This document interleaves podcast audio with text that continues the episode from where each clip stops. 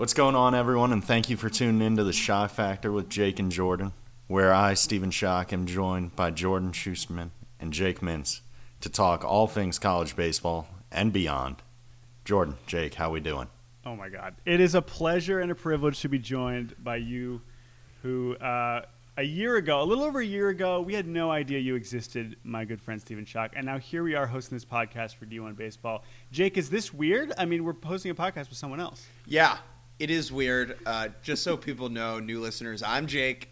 That's Jordan. We've been making baseball content together for almost a decade, and yet we wanted to open up our marriage to a thruple, and we have looped in Stephen Schoch for this joyous jamboree of college baseball. Stephen, how are you feeling about it? I, I am feeling absolutely pumped up. I I don't know how I got selected. I feel like I won the lottery, or more a more accurate representation would be getting called down on the Price is Right, mm. something that I've always dreamed of, and this is something I've dreamed. Of. You of. went one one and in our dra- you were one one. You can tell.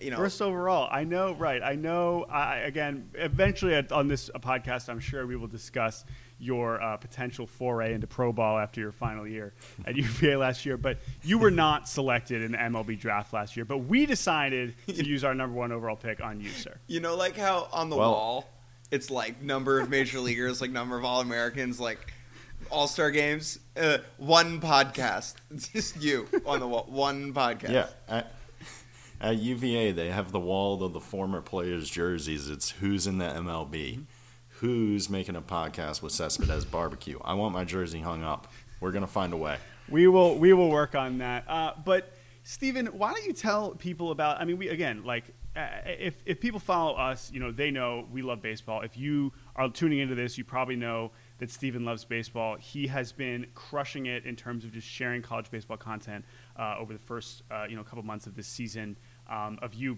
being a non-player, right? So you're, you're on the other side now. Uh, and so for us, it was like, who, who else would we want to do a college baseball podcast with? But before we you know get into our first show, like, what is the point? Why are we doing this? Why why did you want to to, to pursue this? And then we can you know tell tell everyone. Well, for thing. me, it's simple. Like you know, I spent the past six years playing college baseball. I wanted a seventh. The NCAA wanted no business of that. So I'm thinking, how do I stay involved? How do I keep going? And you know, I got this whole platform, all my Twitter followers, just because someone put the spotlight on me and now that I have the platform, might as well put the spotlight on other cool guys that I like. So for me, it was really simple. I've always wanted to talk about baseball for a living. I think it would be a sick life, and I love baseball. It's I, I'm gonna say baseball a million times, and you know the listeners, you're just gonna have to hear me say baseball a bunch. I'm gonna try to stop. Don't worry. Who, who's don't worry. to say if I will? Yeah, we're not gonna veer off uh, into other sports, at least for the most part. But yeah, I think I think we, we we share in that goal. Obviously, like when we look around and everything that, that Jake and I have done, you know, with Cespedes Barbecue over the years, is just because we love the sport. And most and the whole reason why we're diving into this podcast is because we love the sport at every level. Um, and while we are lucky enough to you know cover Major League Baseball for a living, uh, college baseball is something we are extremely passionate about and have only gotten more so over the years. And we can we're going to get into our credentials a little bit here, but before before we do that, let's talk a little about what this show is going to be, Jake, because yeah. we should say very very some you know some some clarifying words, some some disclaimers, if you will. If you're tuning in, what can you expect? In a weekly edition of the Schoch Factor, what, what would be the best way to describe it, Jake Mintz? Uh, you let me say what you should not expect. Okay, don't expect top five NBA point guards. Okay, cross that off your list. Not that, a lot of LeBron MJ fair. debates on Probably here, not. But we can do that, but not right now. Um, don't expect a conversation about, um, you know, let's say Coastal Carolina's seventh inning guy. Do they have the bullpen depth to really make a run to win the conference? Okay, that's the podcast that comes out tomorrow. Those guys do a great job. We can never replicate that type of energy. What we are good at, what we know how to do, and what we hope you enjoy from us is the culture, the bizarroness, and the weird world of college baseball that is both on the diamond but beyond it. We're not going to break down the top 25, but we are going to talk about Texas. We love the volatility of the sport. We love the, you know, the the more than the wins and the losses. Okay, on the show we're going to talk about 0 and 11 Alcorn State. That is going to happen. That's going to is happen later. Yeah, and and we like as if you follow Stephen on Twitter, you know that every weekend the the level of unpredictability in college baseball at all levels, but certainly even at D1, which is you know the best college baseball, is unlike certainly professional baseball, and that is what we love about it, right, Steven? Yeah, none of it makes sense. We won't tell you if Coastal's got the bridge guy or anything like that, but we'll tell you what sort of beers the bridge guy likes to drink and all the weird shit he does in between when he's not on the field because that's that's the fun stuff. Exactly. These are people, as we learned last year with you, uh, you are a person even more I- so I than the poo sling and a reliever uh, that we love watching and closing out games uh, for the Hoos. Now, um, also important. Like, who, who are we, right? Maybe you're tuning in and you follow the D1 baseball feed and you're like, what in the world is this podcast that showed up on my phone? Uh, who the heck is, is talking in my ear holes right now? Uh, Steven, why don't you introduce yourself? I'm Steven Schoch. I just got done playing baseball at the University of Virginia. Some people call me Big Donkey. Some people call me the Dippin' Dots guy. I, I should have said I'm the Ferrari guy. I wish I wish I were. I wish I were the Ferrari guy. I'm not. That's a great point. But- yeah, you could have. Who I- knows what, what your life would have been like if you had said, "I just want." Mm. I just want a Dippin' ton of assets from J.P. Morgan Chase. the bank account would be looking different. All the Dippin' Dots, they all melted. So that that's where we're at with that. But I just got done wrapping up my career at UVA. I played six years of college baseball, only two of them at UVA. I played my freshman year at App State. What is App State? I What played- is App State? It is not the state where Oh, you can buy appetizers. Not the App Store. No, I right? wish it were. We had a fire Chili's. They had a great two for twenty deal if you were an App State No free student. ads. So that was actually huge. Yeah. Shouts out to Boone. No free ads. Yeah, we we had a random restaurant that had two for twenty, whatever. But but anyway, App State, Appalachian State, in the mountains of Boone, North Carolina, where I got a little cabin fever and went a little crazy for a little bit, and then I transferred to UMBC, played three years there. Well, two years there after redshirting my first year because the NCAA really hated when I had fun, so. They didn't actually hate it, but those are those were the rules of my time. That's how old I am that I had to sit out, couldn't do the one-time transfer. And then after graduating UMBC, which I did by the skin of my teeth, I got into UVA to throw baseballs, and here we are. Wow. Here we are. Yes, and obviously last year, uh, got, got probably much more attention in even those first three weeks uh, pitching for UVA than you did in the five years between or four years between App State uh, and and UMBC, which I'm sure was weird. Yeah, the the visibility that the retrievers get is not as not as high as UVA. We had a lot more dogs at our games at UMBC than we ever did at UVA, which you know. I mean, I'm all for that. I think every game should be a bark in the park, but we'll talk about that later on in the show. Fair enough. And obviously, I, I would say that you know we'll, we'll get into Schoch's career uh, Yeah. sporadically throughout this show. But um, Jake, who are we? What are we? Why are we on here? Well, you know, Jordan and I started a little, little blog piece back in uh, 2012 when we were in high school, named it after Yoenis Cespedes. Remember him? He did not play college baseball. That is that is for certain. Um, he did not do that. Uh, and then we worked uh, for Major League Baseball for like a minute and a half out of college, and then worked at a bunch of other places, and now we work at Fox Sports. We write about baseball. We make videos about baseball, Major League Baseball. We used to have a podcast talking about Major League Baseball too. Maybe we will again one day. Who knows? But right now, our focus is on the world of college baseball. Jordan and I have been friends for a long, long time. We are only friends because of this sport. If this sport didn't exist, we would be mortal enemies. And we were in middle school. That is true. True. That happened. it's true. We were not. We did not get along. But Jordan, why don't why don't you tell everybody, tell the listeners about your baseball background? So, I, what I would like to hear from you, Let's establish our credentials. I would like to hear your your position. Where do you play? I yeah. want this to be like we're a bunch of freshmen, Mm-hmm. and you know the meeting Schoch where like all the freshmen hang out with before they meet the rest of the team. Like it's like, hey, let's meet at the Yeah. dining hall And- first, like before we have to go over there to throw. Yeah, it, it's not much of a meeting. It's just a pissing Yeah, contest. it's like everyone's shoulders are back, right, and their chests are yeah, out. it's like Yeah, that's what Right. no one wants to be the dumpy that's what we're gonna do. All right, so uh, Jordan, uh, give me your position. give me your college accolades, the fastest you've ever thrown a baseball, and the ideal doubleheader lunch meal. All right. So First of all, it's much easier for me because, unlike the freshmen in those situations, I'm not trying to impress anybody. I don't care. So I don't need to lie. I don't need to make stuff up. I can be very upfront about my baseball background. And that is fairly non existent. That's not totally true. I would say my, my baseball ability peaked around age 11, 12 Beast. uh, when I was, uh, yeah, when I was killing it uh, in the rec leagues here in suburban Washington D.C. as a center fielder and pitcher. Uh, I would say my best skill on the diamond was center field defense. I couldn't hit a lick. I was a pretty good pitcher as an 11, 12 year old, but I decided to quit baseball shortly after that and kind of gave it up. And then for, from ages like 13 to 15, bad time to quit baseball if you have intentions on getting back into baseball, which is what I attempted to do, and that did not go very well. I quickly realized I was not going to play baseball anymore. And so that was that. I, I didn't play in college anywhere. I ended up uh, going to uh, a school uh, in Ohio called the College of Wooster, D3.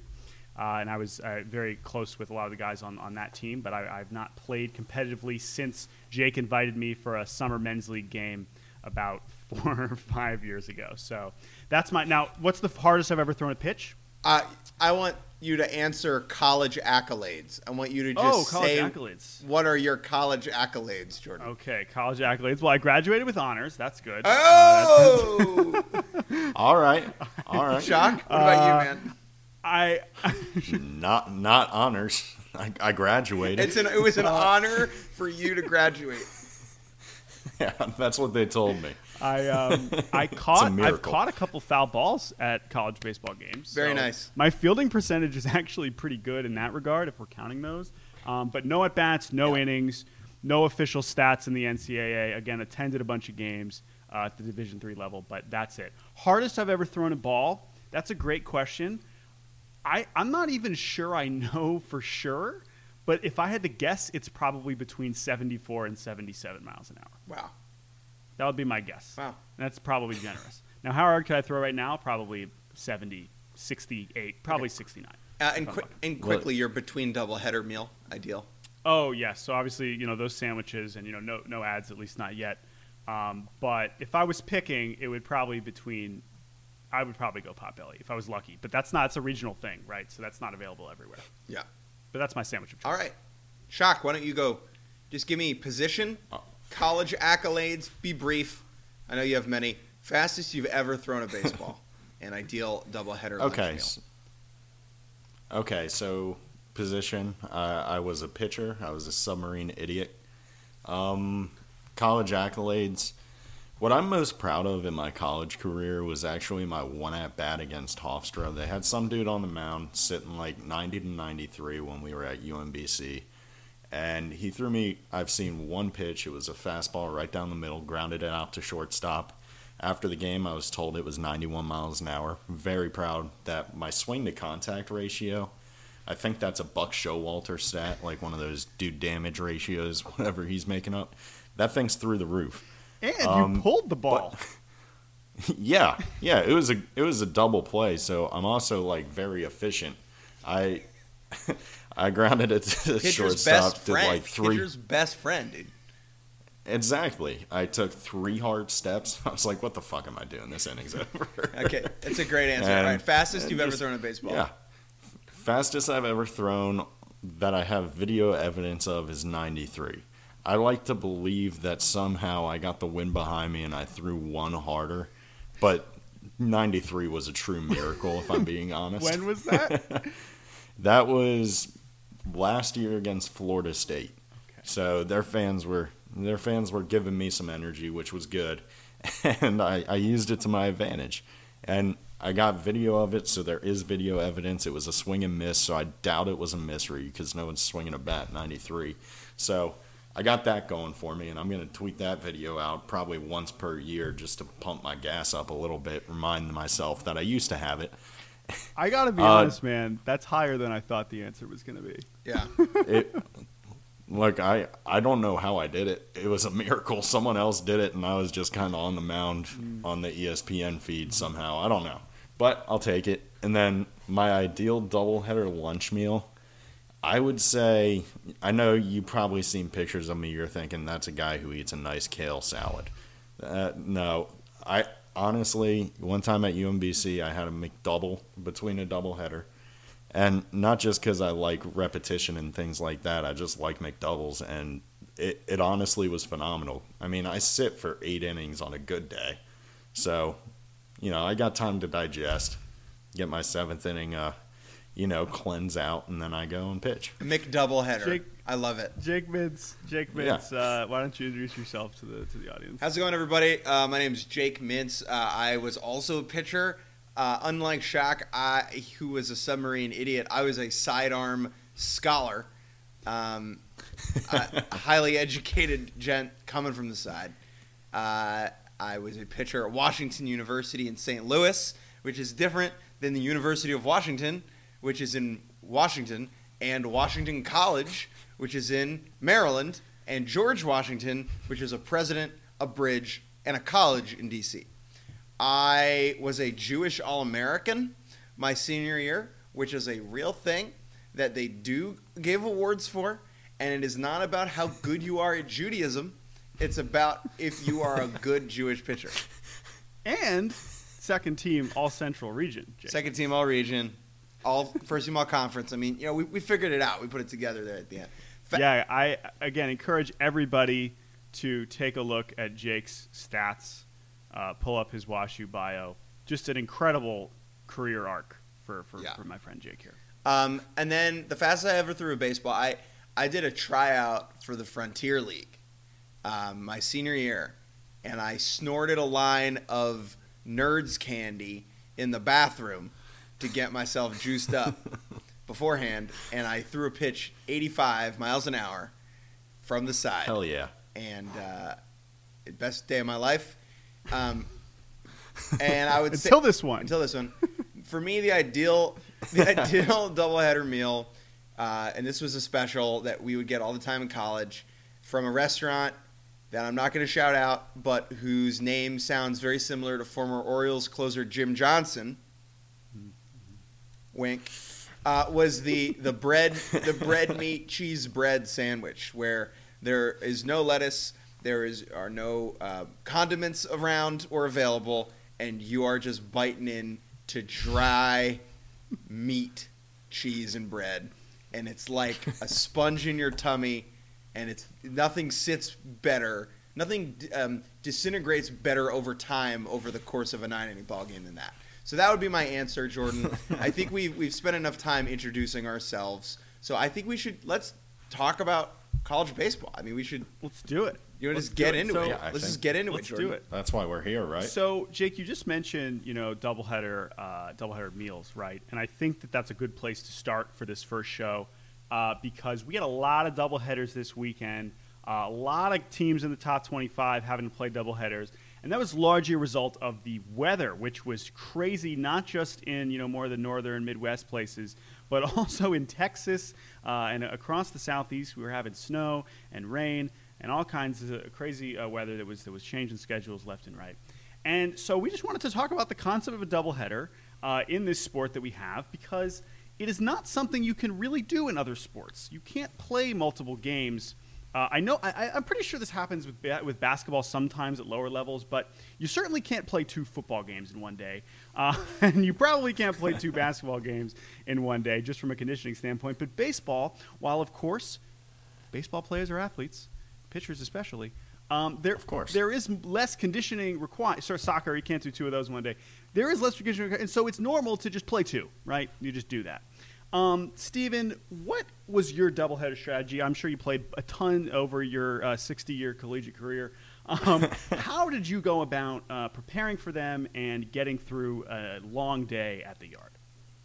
Um, so it's definitely tough. As a relief pitcher, you're obviously going to find different ways to entertain yourself throughout the game. Find different games you can play with in the game, and especially, you know, a lot of being a relief pitcher is just hanging out and shooting the shit with your buddies. So, a double header was, you know, that was a cakewalk because it's like, okay, these guys have to hang out with me for more time now. So I'm just going to keep hanging out with the boys. But I mean, if you're playing in those situations, because at UMBC we would have double headers on Sundays. We'd never played Friday games. It was one game Saturday, two games Sunday, to save money. And because education was super important. They say you can't miss classes. And so, as a relief pitcher, what I would do is I would just drink C4 before I had to go in and pitch because, you know, it's just something to get my energy flowing and get me going. But on double header days, that's very risky when you have a close game first game and the second game is close as well. It's like, oh, geez, what do I do here? Do I risk it? Do I not risk it? When it? are you trying to peak So- for, basically? Yeah, exactly. And so I, I actually have one game we were, or well, two games because it was a doubleheader, and we were at Albany, and I had taken C4 and pitched in the first game, and I read somewhere that you probably shouldn't take more than one scoop of C4 like in a day or month or something like that. But the second game we were about to tie it up, and it was the sixth inning. We play seven innings on the second game. And I took my C4 and I was like, okay, I'm ready to go in and pitch. And then the game ended because we lost. And so I had all this free flowing C4 in me, so I had to pull the trigger just to get it out because I'm a health freak. You know me. I'm a health freak.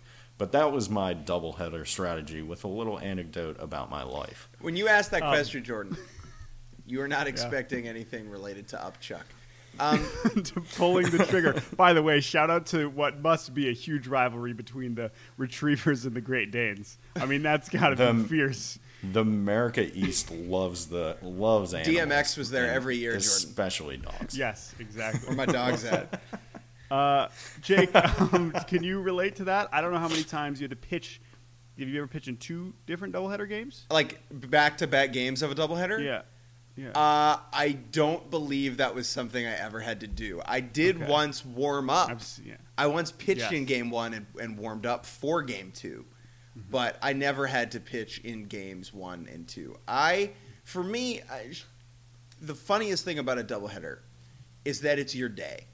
It is the time in your college baseball life when it, it feels most like a job. It is because you are waking up on a Saturday morning and you are heading to the field at like 8. You're getting there like 8 a.m. to drag it and to prep it and to stand around while your friends take BP and whatever.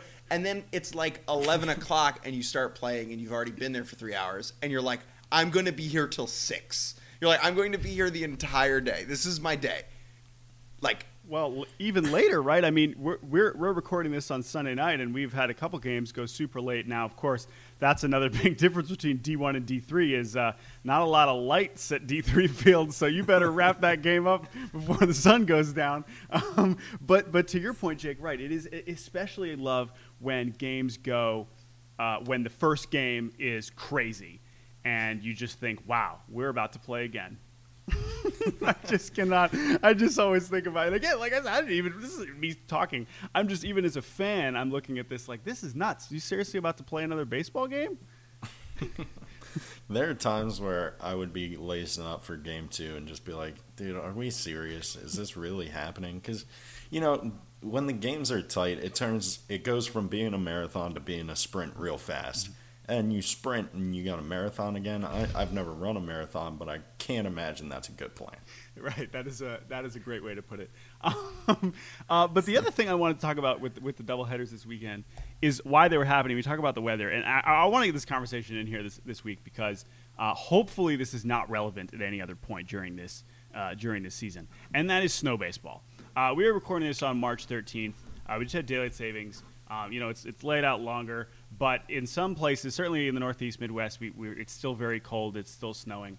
And we had a particularly ridiculous snow baseball situation uh, in Louisville, of all places, um, over the weekend, where also I think it was a doubleheader situation where I believe they played the first game, and then the second game, by about the second inning, it was uh, comical to say the least. And Steven, I know it was an, it was Antarctic. it was and and now this has been pointed out with with rainouts or with with a lot of rain is that sometimes it can be misleading and that it is actually looks worse on TV than it is in person.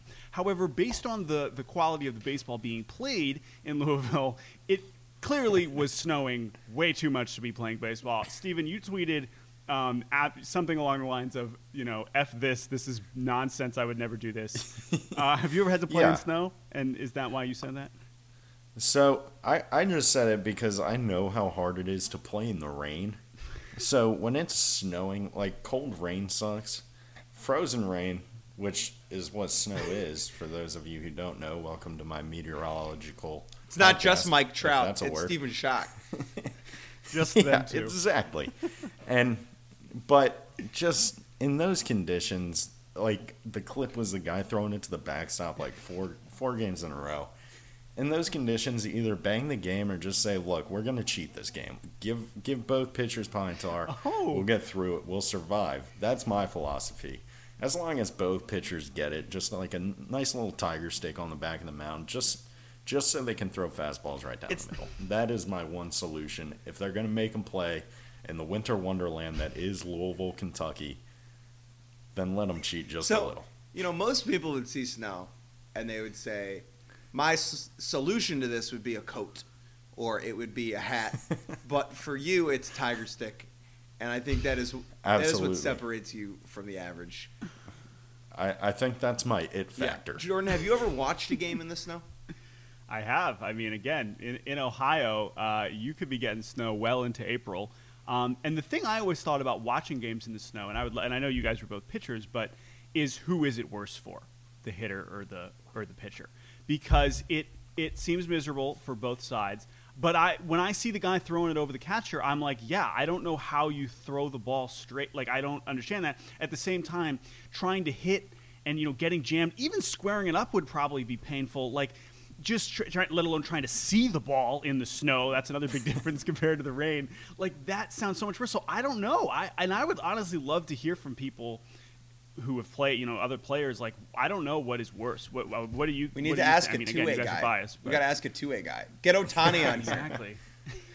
That's the problem. Yeah, We're playing get him on the Anaheim. pod. Not a lot of. Not, he's not playing in snow very often. But yeah, exactly. But there, look, there's there's there's cold weather two way guys across the country. I'm sure we can we can get some of them. Let's ask Jake Cronenworth for all you know. I mean, my goodness, you know, there's there's absolutely uh, guys we can come up with. So that's what I always think about. Is just like how how how this just looks miserable for everybody involved. And I feel like it's one of those things where no one actually knows the answer. It's just you just go through it. You just deal with it. You don't think about the game, win, lose or draw. It's just like, hey, I'm I'm home and I can feel my fingers again. They're just looking at this Michigan Louisville clip, clip right? You're you're on, you're you're Louisville, right? You're down twelve to two in the fourth, and like I don't I know that there is a part of like a you know hot elite athlete mentality that's like we never give in, we never give up, like we always have a chance, we fight to the end. I think this is an okay time to quit in life. I think that like people who say never quit, like yeah, there are some things you should never quit, you know, but like I think Yeah. it's okay. I think in fact it is strong, it is brave to quit in this scenario. And so to all the Louisville players out there who it was twelve to two and you're in a blizzard and you're playing third base or left field and it's uncomfortable. It's okay. We, we see you. You are seen and heard here on this podcast. Jordan, let's Yeah. take uh, a little break here before we dive into a bunch more things. We're going to talk about the horns, whether they're up or down. We're going to talk about Peyton Chatagnier. Did I do that right? And his, Oh yeah. That sounds and his crazy run around the bases. We're going to get into a little segment called Show and Go and talk about the world beyond Division One baseball. But first, we have a little ad. Now we don't have a sponsor yet for this podcast. Well, we don't. We don't have a company yet, and that's because today's podcast is brought to you by Wet Eggs. Are you at the continental breakfast of a second-tier hotel chain the morning of a doubleheader? Are you looking to fill up for a day of baseball with a breakfast that is neither tasty nor dry? Try wet eggs. They're literally the only option. Forget sunny side up, scrambled, or hard boiled. The best eggs are the wettest eggs. So head on over to the buffet, leave behind the dry bacon, the stale bread, and the off brand Fruit Loops, grab a straw, and indulge in one of college baseball's finest delicacies wet eggs. Wet eggs. You don't want it, but you gotta eat something. Thanks to Wet Eggs for uh, for sponsoring this episode. Uh, we'll uh, you know we'll see again. I think they just they've been they've been driving us for years, so we just wanted to make sure we shout them out. It is time to talk about the number one team in the country. Are they still the number one team in the country? We don't care. We're going to talk about Texas. Stephen Schoch, this past week, University of Texas had some very entertaining baseball games, including a home and home with the old Texas State Bobcats. I got a thought. Isn't it just away and a way? All I'm saying. Ooh, That's a good Oh, point. man. It's all about perspective. That's all I'm saying. Open up your third Wow, eye. You, you, you just messed. I, I don't know if I can continue. Then they went on the road indisputably to South Carolina, where they lost the series. But we don't care about the results. Let's talk Yeah, about we're, the action. We're, we're process based. We're process based. Yeah, We're highlight based. uh, and we had some spicy midweek action between Texas State and Texas. Now, Texas managed to. That was a great game. That first game uh, over in, I believe it is San Marcos, where Texas State is. Yeah. So that was a great game. But Texas, number one, they they hung on, incredible. But then we go to Austin, and Texas State gets it done, and we get one of the more epic examples of horns down that we've ever seen. Schoch, what did you think about this moment? What I just thought it was incredible as a closer to have the feel to, you know, closers always are thinking, you know, what move am I going to pull here? Whether they want to admit it or not, like, it, it's a big thought because, you know, Fernando Rodney was one of the first ones to, you know, really get on the radar for doing that bow and arrow thing. And every other closer was like, that's sick. I can't pimp a home run. But what can I do? And like for me, it was the glove throw, and this guy, he just had the phenomenal feel. I'm sure he's got a move in his head he wants to do all the time, but he was in their home stadium and just hit the meanest, quickest horns down. It was like he finished throwing the pitch and he threw it with his pinky and ring and pointer finger. Sorry, I failed anatomy, so I'm not good at naming the fingers. But hey, that's how we go. It was a horns down. Everybody saw it. The horns down that rocked the nation. And it was phenomenal. The guy just explodes on the mound just after absolutely freezing one of the best hitters in baseball. Like, you know how frozen objects do with Titanics, and that was the Hispanic Titanic freezing. And, you know, I, I tip my cap to him because in the game against South Carolina, he got the exact same pitch and took it about 500 feet. So that was pretty cool but just phenomenal work out of Texas State. They are a fiery team. They're a very hostile environment. From what I recall playing against them, I did terrible, but Texas did fine. So good for them. The the thing about that game that was great, and I, I saw some tweets online after people were like, "Oh, another mid major treating a midweek game like it's their World Series." Well, this particular interaction, this game, is the perfect confluence of forces that create a very unique situation. Right? You have all these kids at Texas State who think that they should have gotten recruited to go to Texas and are like butthurt that they didn't. All of these kids in Texas played JUCO or you know high school and travel ball against each other. They all hate each other. They all know each other, and here they are playing like you get two shots a year at them, right? And like against Melendez in Austin, it was just the, it, the to me in baseball. There's not a better horn, like horns down moment. I, I don't think it can Yeah, get better than that because like if OU does it, it's like well, congr- like you're you have millions and millions and millions of dollars at this program, and like and you, championships. and championships, and like you know what, etc. But like for Texas State, it's like that's true underdog energy, right? And Yeah, it was it's- This right here was their Khloe Kardashian revenge body moment. it, it really truly was, and they just shined. And you gotta tip the cap. Uh, Tristan uh, Stivers, Stevers. Again, we're gonna pronunciations. Please let us know. Um, but he was our our, our hero uh, on this, and he's out. He's had an incredible start to the year with .64 ERA and 14 innings, Yeah. 25 strikeouts. So like that dude is not some random guy. Like he he obviously had the confidence to close that game down, uh, which was spectacular. And I want to Um, give and he's I want to give Texas some credit. Like that's a a fun team, a chirpy team, a good team, obviously. And this is related to Trey Faltine, the the moment where he signed the the heckler's ball and gave it back. Like that's to me that is wholesome, good family spice. Okay, because no one is hurt, no one is like suffering as a result of him doing that. It's just like exactly what it, the, the energy of that is perfection, right? And it created an environment between these two teams that gave us two exceptional baseball games.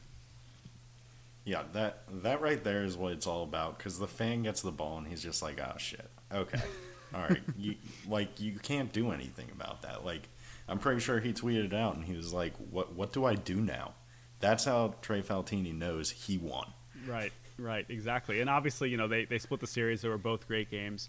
Um, and yeah, like you said, Jake, like I think that's what it's about. That those are the kind of rivalries that you want to see. You don't. It's not the right. Obviously, there's all kinds of stuff in college baseball where stuff ends up going way over the line and is not kosher, and we do not support or or condone it, it, levels of heckling. Right? We don't have to get into that. But there is a level of intense rivalry that can seem spicy and aggressive that is extremely healthy and amazing for the sport. And this was the perfect example of that. 100%. Um, and that's why I think we, we loved it so much. Uh, now that said, if you're listening and you are, uh, you know, UT, if you're Kendall Rogers and you're like, what the hell, guys, Texas, what are we talking about? Like, let's take a couple minutes to talk about Mr. Melendez himself, because while he did go down looking that specific moment. It's not like he hasn't been making up for it recently. And I know they lost the series to South Carolina. Credit to the Gamecocks. But my God, I cannot remember a player who whose tape measure homers have captured the attention in college baseball have captured the attention of the nation so quickly uh, recently as Ivan Melendez. I know we sort of had, you know, Luken Baker had some shine with TCU a few years back and the kind of thing. I know Elijah Cabell hit some absolutely oh gigantic home runs, which I'm sure you were very familiar with, Mr. Schoch. Yeah. Um, like we've seen these, but Melendez is giving it to us every weekend, and he hit a ball literally 493 in South Carolina, had one against Texas State. I'm just first of all, I'm just I'm just very grateful that this dude decided to come back and play. Right? I mean, he could have gone into pro ball last year, but he decided, no, I'm coming back. I want to win a College World Series. They came close last year, and he's he's he's the Hispanic Titanic. It's an incredible nickname, and he's he just looks like the strongest human I've ever seen. I mean, it's it's that simple. Yeah, I mean, his nickname's right up there with Cespedes Barbecue because no one understands what it means, but it just freaking rocks, you know. and I don't need to know what it means to love it. I love that. I love that, and I love that we have a, a cruise ship emoji that UT keeps tweeting out. It's very, very uh, fitting. Well, but, but, the funniest I mean, yeah, part of it, right? Yeah. And like, I'm not trying to be that guy, but like the Titanic, it it didn't end well. Like I understand that at the beginning it was cool, and that one should right. s- strive to be Titanic in one's life as like an adjective, but is is he gonna sink? Like what? You know what I mean? Like it's yeah, it's, Titanic it's is the like no one is like oh he's the the Jewish Hindenburg. You know, like we don't name other things after failed transportation. Yeah, it is the Titanic is a weird one in that in terms of the cultural lexicon. I think that's true, but it just it's just so good. Like he, it's good. Yeah, it's good. And he has embraced it from what we understand, and so it's like it's hard. It's it's easy to get carried away, right, with this nickname. Now, whatever. He's Ivan Melendez. The dude is slugging 810, okay, through 17 games. He's got seven homers. Um, and, you know, we'll keep an eye on the home run race. You know, obviously, we haven't mentioned Tommy White here. Uh, he hasn't homered in like a whole couple weeks, which is just just heartbreaking to say the least. But I mean, Melendez, it, and it's but it's not just that he's homering. I mean, he's hitting them farther than anybody else can, uh, and that's what is so entertaining. And, and I just I'm just I mean, this Texas offense is is good, but he is it's he's the guy you're paying to see, right? This is not like LSU's lineup where it's like ten dudes that are going to get picked. Like this is this is the Melendez show, and it has been spectacular. I I, I cannot get enough. All right, Jordan. Let's it's a good let's show. move forward uh, from Texas to Mississippi. The college baseball play that rocked the world that w- that went viral. I saw it. I had other people from beyond the world of baseball sending this to me on I believe Wednesday afternoon Ole Miss faced off against Alcorn State. Uh, a real balanced matchup.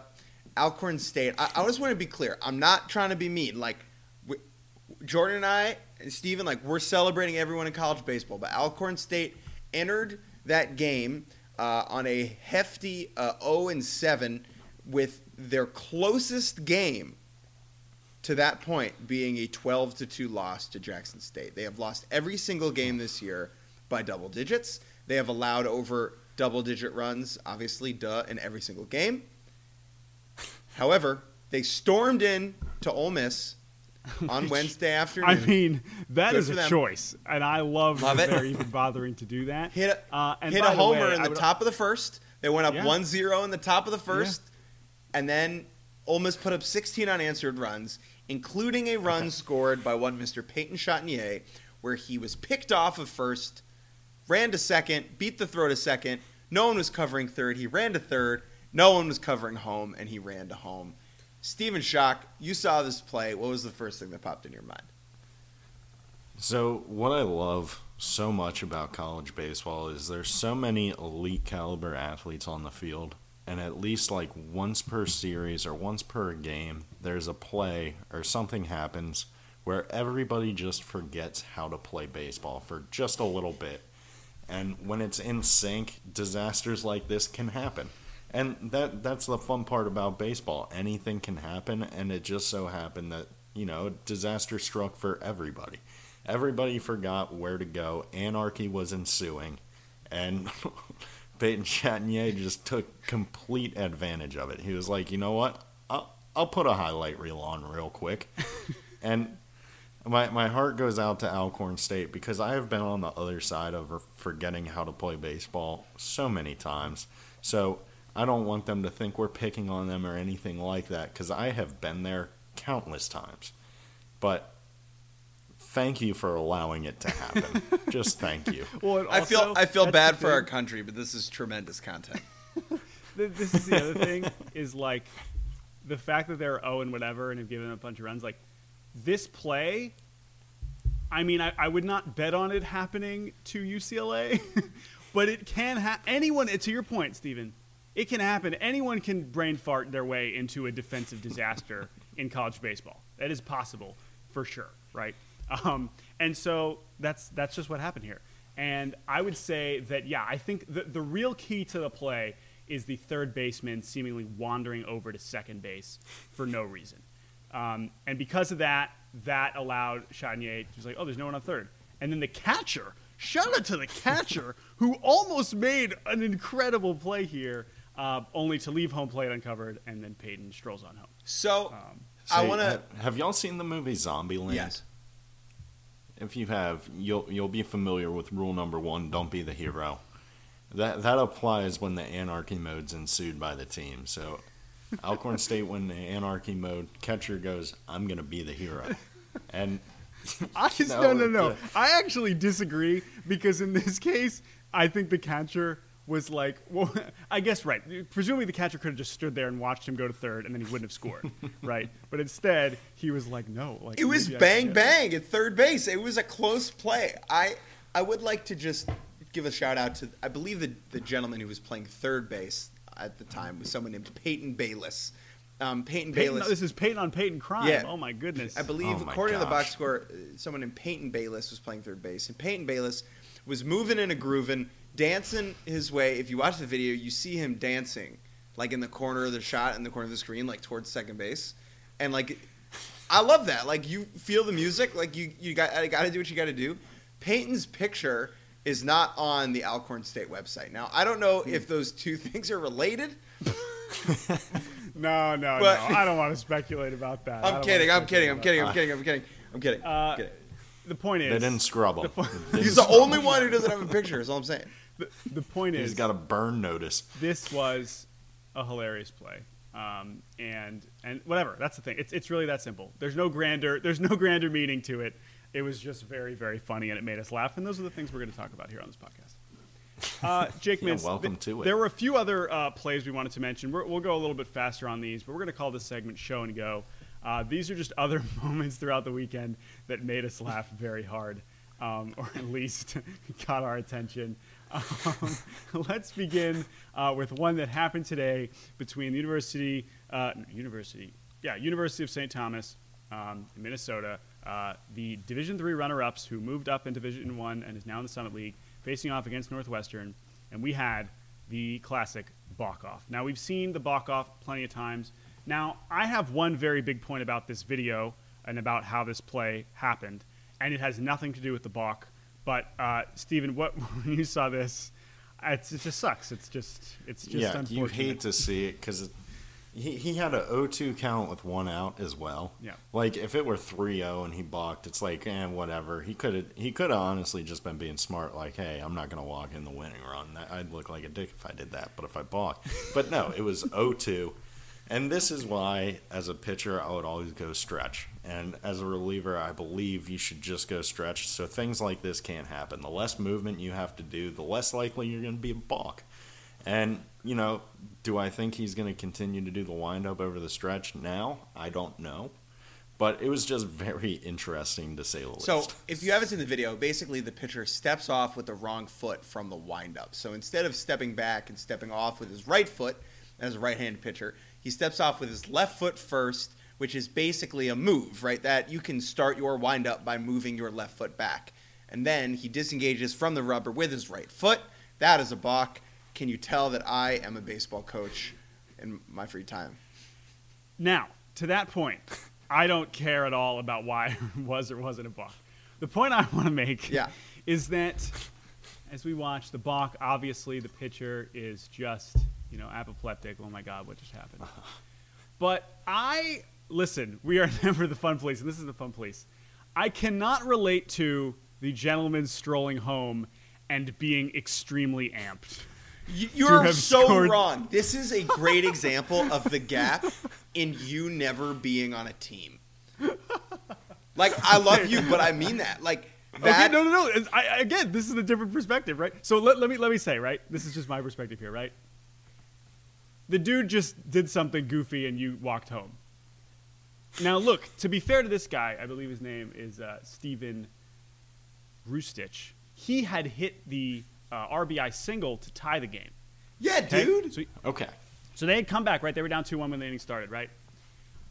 But, like, I just. I maybe maybe this is me because like if I was him I would I would also feel bad for the pitcher to some degree. No, see, some no. degree. We got to be ruthless. Yeah, you got to hate each other while you're playing. It's okay. Not And even that for part. not 20 even that part. minutes Forget after. that part. Forget the feeling bad. I just it's it just it looks it just looks very fun. It does look very silly. Yeah, it, all- oh, don't get me wrong. Looks hilarious. It's like in Yes. soccer when there's an own goal and none of the players know who to run to to celebrate.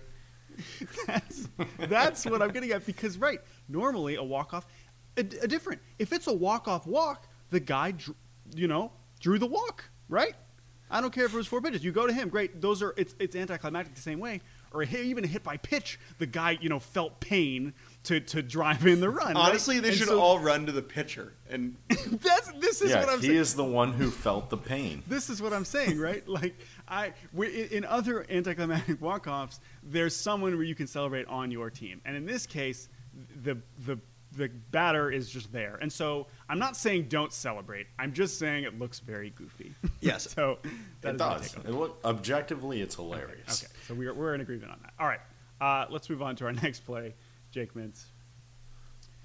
Um, let's talk about falling down the stairs. Uh, this is a game between the Citadel and Siena, is, I believe. is this what a stepdad is? Um, you tweeted this, Stephen, and you said the game will humble you any way it can. Uh, this is a gentleman scoring and immediately falling down the stairs. Uh, I hope he's okay, and- by the way. Seems like Oh yeah, seems. Scary like moment. We won health. Have you ever slipped down the stairs coming back in all pumped up? Um, yeah, it's very, very embarrassing because you're fired up and then your ass is on the floor, and it's like, okay, well, now everyone's laughing, and they're laughing s- wholeheartedly at me. It's not I did something funny. Like I goof around enough to know mm-hmm. that if I do something funny, I know how those laughs feel versus laughing at you laughs. And you can't continue to be fired up after falling without at first acknowledging the It's- fall. You got to be like, okay, I'm it's. 60 to 0, right? Like for me it's you just did an athletic achievement and then you're doing something that your 83 arthritic grandmother could might accidentally do like leaving her apartment, right? And, and those two things juxtaposed to one another it's really demoralizing. Um, next moment, Jordan, I, I, I want to talk about. We I know we mentioned Ivan Melendez before, but there was a home run that he hit, one of like the 25 home runs he hit over the weekend, where he homered and he bat flipped the bat forward towards the pitcher. How do we feel about that? I'm for it as long as there's no danger involved. I am strongly, strongly for it. Because everybody will bat flip, they'll do their little thing. It ends up the first baseline typically. This isn't the case, and his home runs are not typical home runs, so he gets to do extra things. Like, he's earned that, you know? It, it, it's the same thing as like a pitcher walking the house, then striking one guy out, and then getting all fired up and case running. It's like, okay, you did that, but did you earn it? His thing is, he's earned the right to be different in my mind.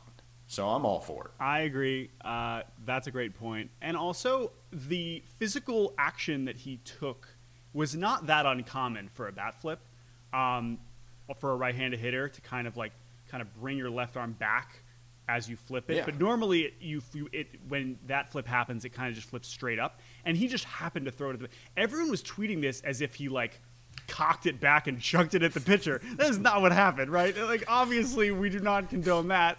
He was not trying. Like it did happen to end up halfway to the pitcher, but that was not his intention. And so because of that, don't care. This was not Manny Machado yeah. throwing his bat at Josh Donaldson that one time. Uh, last little play I want to talk about. Uh, Zach Neto is a hitter at Campbell University. Hump Day. Uh, he hit two home runs. Roll humps. roll humps. He hit two. My my lovely male humps. Uh, Zach Neto hit two home runs over the weekend. Um, but the thing that stood out about him, Jordan, is his crazy leg kick. His load is unlike anything that I have really ever seen before. It is now. You will see some of these in Korea, um, but his is. It's more than that because there's a lot of hand movement as well, and the front leg kind of turns in a way that is unusual for a regular leg kick. Uh, but it, what it creates is, and Zach Neto is awesome. I mean, he's going to be one of the first. Uh, he'll probably be a top two round guy. You know, he especially you know at a small school like Campbell, and they got a couple guys, him and Thomas Harrington this year. But like, I mean, it it just creates the most aesthetically pleasing home runs. When guys with enormous leg kicks connect, right? I mean, Joey Bats is the best recent example that we have, right? It just is in sync and it just feels so damn good to watch them connect. It's like Mario's Super Sluggers when you hold it when you hold down yes. A, yes, exactly. and it times up. Mm, nothing better than that. And when you I, nail it, I think what I yeah. love about it is because you know you said he's a hitter. He's also a closing pitcher Yep. for them from time to time. Got to save against NC State on the year, and I would love to someday learn how to edit videos and do a side by side of his load when he's swinging on a 3-0 pitch and when he's throwing a 0-0 fastball, and just see how similar the leg kicks are. Because I feel like they got to Oh, be yeah. close. that dude, he doesn't. He there's no hesitation there. So we love Zach Neto. that was an incredible moment. Um, so we, yeah, I mean, more leg kicks the better. All right, we move a couple more things we wanted to touch on. Now, this is the D1 Baseball Podcast Network, of course, but something that I think Stephen has done a great job of uh, this year, and we are certainly passionate about because we also host a Division three baseball podcast because we're crazy, um, is other levels of college baseball. Because college baseball is college baseball. I don't care where it is, what level, what you're competing for, where you are. College baseball is college baseball. Me and Ivan so- Melendez were the same. and so I see zero difference. exactly. And so, because of that, we uh, want to make sure we're spotlighting other levels of college baseball. And the thing we want to spotlight this week is Augustana University. Augustana University is a school in South Dakota. This is not some no-name school. These are the 2018 Division II national champion Augustana Vikings. This year, they are have been on the fringe of the, of the D2 uh, top 25. They've started their year 8 3 and 1. But that how they've gotten to their 8 3 and 1 is one of the more incredible uh, achievements um, that we can possibly fathom. And this took place over the weekend in Florida. Uh, allow me to set the stage. On Thursday, they were supposed to play a doubleheader in Florida against Grand Valley State. They began one of those games and it was tied 4-4 in the eighth. When the first game tied 4-4 in the eighth gets banged, suspended. Okay, when are we going to play the next game? We're supposed to play a doubleheader tomorrow on Friday against Wayne State. And we're supposed to go home back to South Dakota on Saturday. But it's also supposed to rain all day on Saturday. So when are we going to play these games? Because we got to play these games because reasons. I think there are reasons, but they had to Yeah. play these games. Okay, so they sent out a tweet. Not a lot of direct flights from Orlando to Sioux Falls, South Dakota either. Yes, unsurprisingly. okay, so they say, you know what we're going to do? We're going to go ahead and play our doubleheader with Wayne State, and then we're going to finish our suspended game 4 4 in the eighth inning against Grand Valley State, and then we're going to go ahead and play another game, a third game of the day on Friday against Grand Valley State. So that's what 3.15 baseball That games. is three point one game. Three point right. They basically they, they didn't go into extras in another game. Uh, Stephen Schoch, when you saw that the, before I get to how this went, when you saw that this was happening, Oh, what did you think? All I could think was those poor players. They have families, they have friends, they have homework, which is weird that I'm saying that. That's something I would have said just to complain, but wouldn't have really wouldn't have really cared too much for actually. But just thinking of the players, we were talking earlier about how double headers are a marathon. Triple headers that that's like a triathlon with a marathon taped to it. And then that one one continuation game is just icing on the whole turd cake of the day. so So, as someone who loves endurance athletics, I love this. Okay? I love it. I want it. I want to pitch the whole thing. I want to. I love this because these guys will have this moment forever. And, right? You've played so many doubleheaders. These guys can basically say that they played four different baseball games in a day. Okay? I don't think there's many other living, breathing people in this Yes. nation who could say that they played, played four four different different college like baseball the- games in right, a day. there are players that appeared in four different box scores, right? Like that It is. makes me feel like an ass for complaining about double. I know, and that's length, why we were really setting it up earlier, right? my my D one privilege really showed. um, and I've seen I've seen a triple header at the D three level, and that was in when it was hot out, uh, way worse than what it probably was down in Florida between the rain, and it was it was miserable. It was a miserable thing to watch, uh, and certainly to play in. Um, now we should mention, first game started at noon. Now they were seven innings, thank God, honestly. No, They were the first two with Wayne State were, were seven innings. Augustana won the first game four to two in seven innings. The game took an hour and fifty four minutes. That was at twelve. Then at two thirty, they boom, we're playing again. Wayne State, great. This game is eleven to ten. They get walked off. They give up a walk off home run to lose this second game okay, against Wayne State, and then th- that that happens, and they're like, we gotta, we have to go play two more baseball games. and and if I can interject, it was a walk off three run bomb. They had two outs, three run Up by bomb. two. You hate to see it for them. Devastating. But they're like, you know what? Right back at it. 6 p.m. Here we go. Now we Mi- now we go. mix Let's go complete water. our game. Let's go complete our game, and they win. They win. They score in the eighth, and they beat Grand Valley State five to four. And now here we go. It's 8 p.m. Let's play one more baseball game. This one's nine. We gotta play nine more innings, and they win. They win this one also. They uh, three hour game. They win two to one. They almost Grand Valley State scored one of the ninth, but they didn't. They didn't lose it. And I mean, hats freaking off. Oh wait, it gets better. It gets better, folks. Okay. So now you're thinking, well, holy shit. Now what? Oh, how about let's play on Saturday morning at 8 a.m. because it's about to rain and we need to get in one more game. Yeah, they did that. They play four games. They wake up on Saturday before they go back to South Dakota and they play Seton Hill and it's 2 2 in the fifth, and it starts lightning and storming and everything, and that's that. And so that game is was a tie, 2 to 2. They go back to South Dakota, where they are going to play, you guessed it, a doubleheader on Tuesday against Dakota Wesleyan. Uh, who knows what the, what the uh, temperature is going to be? By the way, during this, I checked the, the temperature in, in South Dakota, and it was one degree. I, I gotta say, I love the waking up in the morning, man. That's like hair of the dog. You have a night out, right? You got a long day of drinking behind you, and you wake up and you have a Bloody Mary at brunch. That's what that is. Oh, you're tired from baseball? Why don't you play a baseball game? Why don't you? Keep it moving. Um, okay. Shouts out to the Vikings. All right, let's wrap this thing up, boys. Last thing we wanted to talk about quickly is the Hoos. Uh, now, look, we're not going to talk about UVA every week just because Stephen Schoch is on the pod. But they were 14 0, and then they lost. They have looked fantastic. Jake Gelof is the greatest player we've ever seen. Honestly, Uh, Nate Savino threw a Maddux the other day against Duke.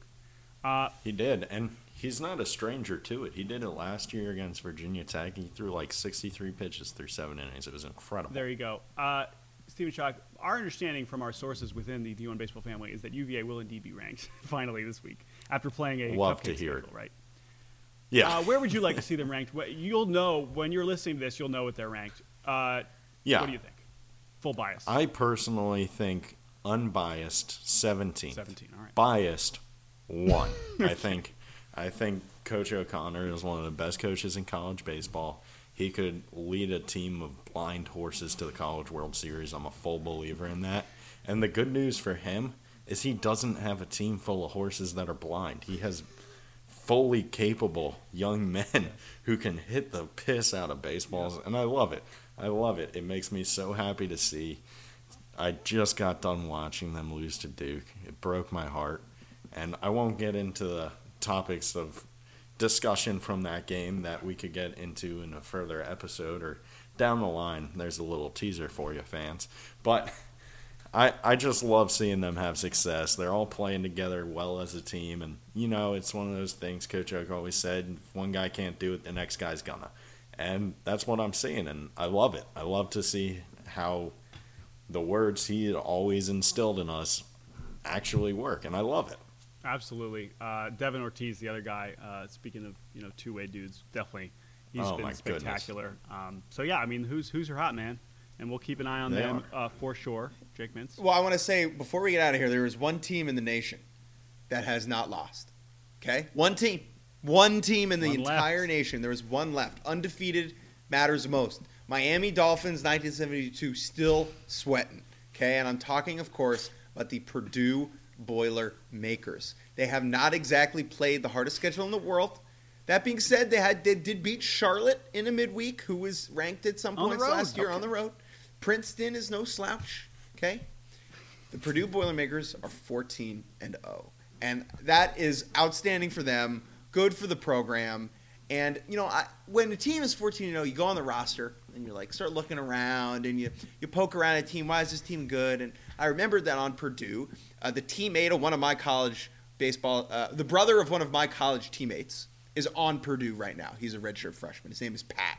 Okay, so I clicked on Pat's Hey, Pat. name. We love Pat. Went to his brother's wedding last year. Pat came up to me and said, "You got to make sure you cover the Boilermakers." And I said, You're like, sure, dude. Whatever. I was like, "Sure, dude." And then little did I know that I would be hosting a, a D1 baseball podcast, and they would be 14 and 0. You know, I click on Pat's name, and I scroll down, and you go on a lot of college baseball websites, and some have surveys, right, where they ask the kids a lot of questions, and it's usually like, "What's your favorite food? Favorite movie? Pro athlete you love the most?" Purdue's SID, whomever they are, has gone above and beyond because the questions available for the public on hmm. Purdue's baseball website are mind blowing. I'm not going to read all of them because you'd be here for an hour, but I'm just going to point out a few of them. Would love to see this artist play at Purdue. Katy Perry. Good choice. Love it. Okay. That's a great one. Current teammate with the best baseball instincts. Is this a scout survey? Are they trying to like?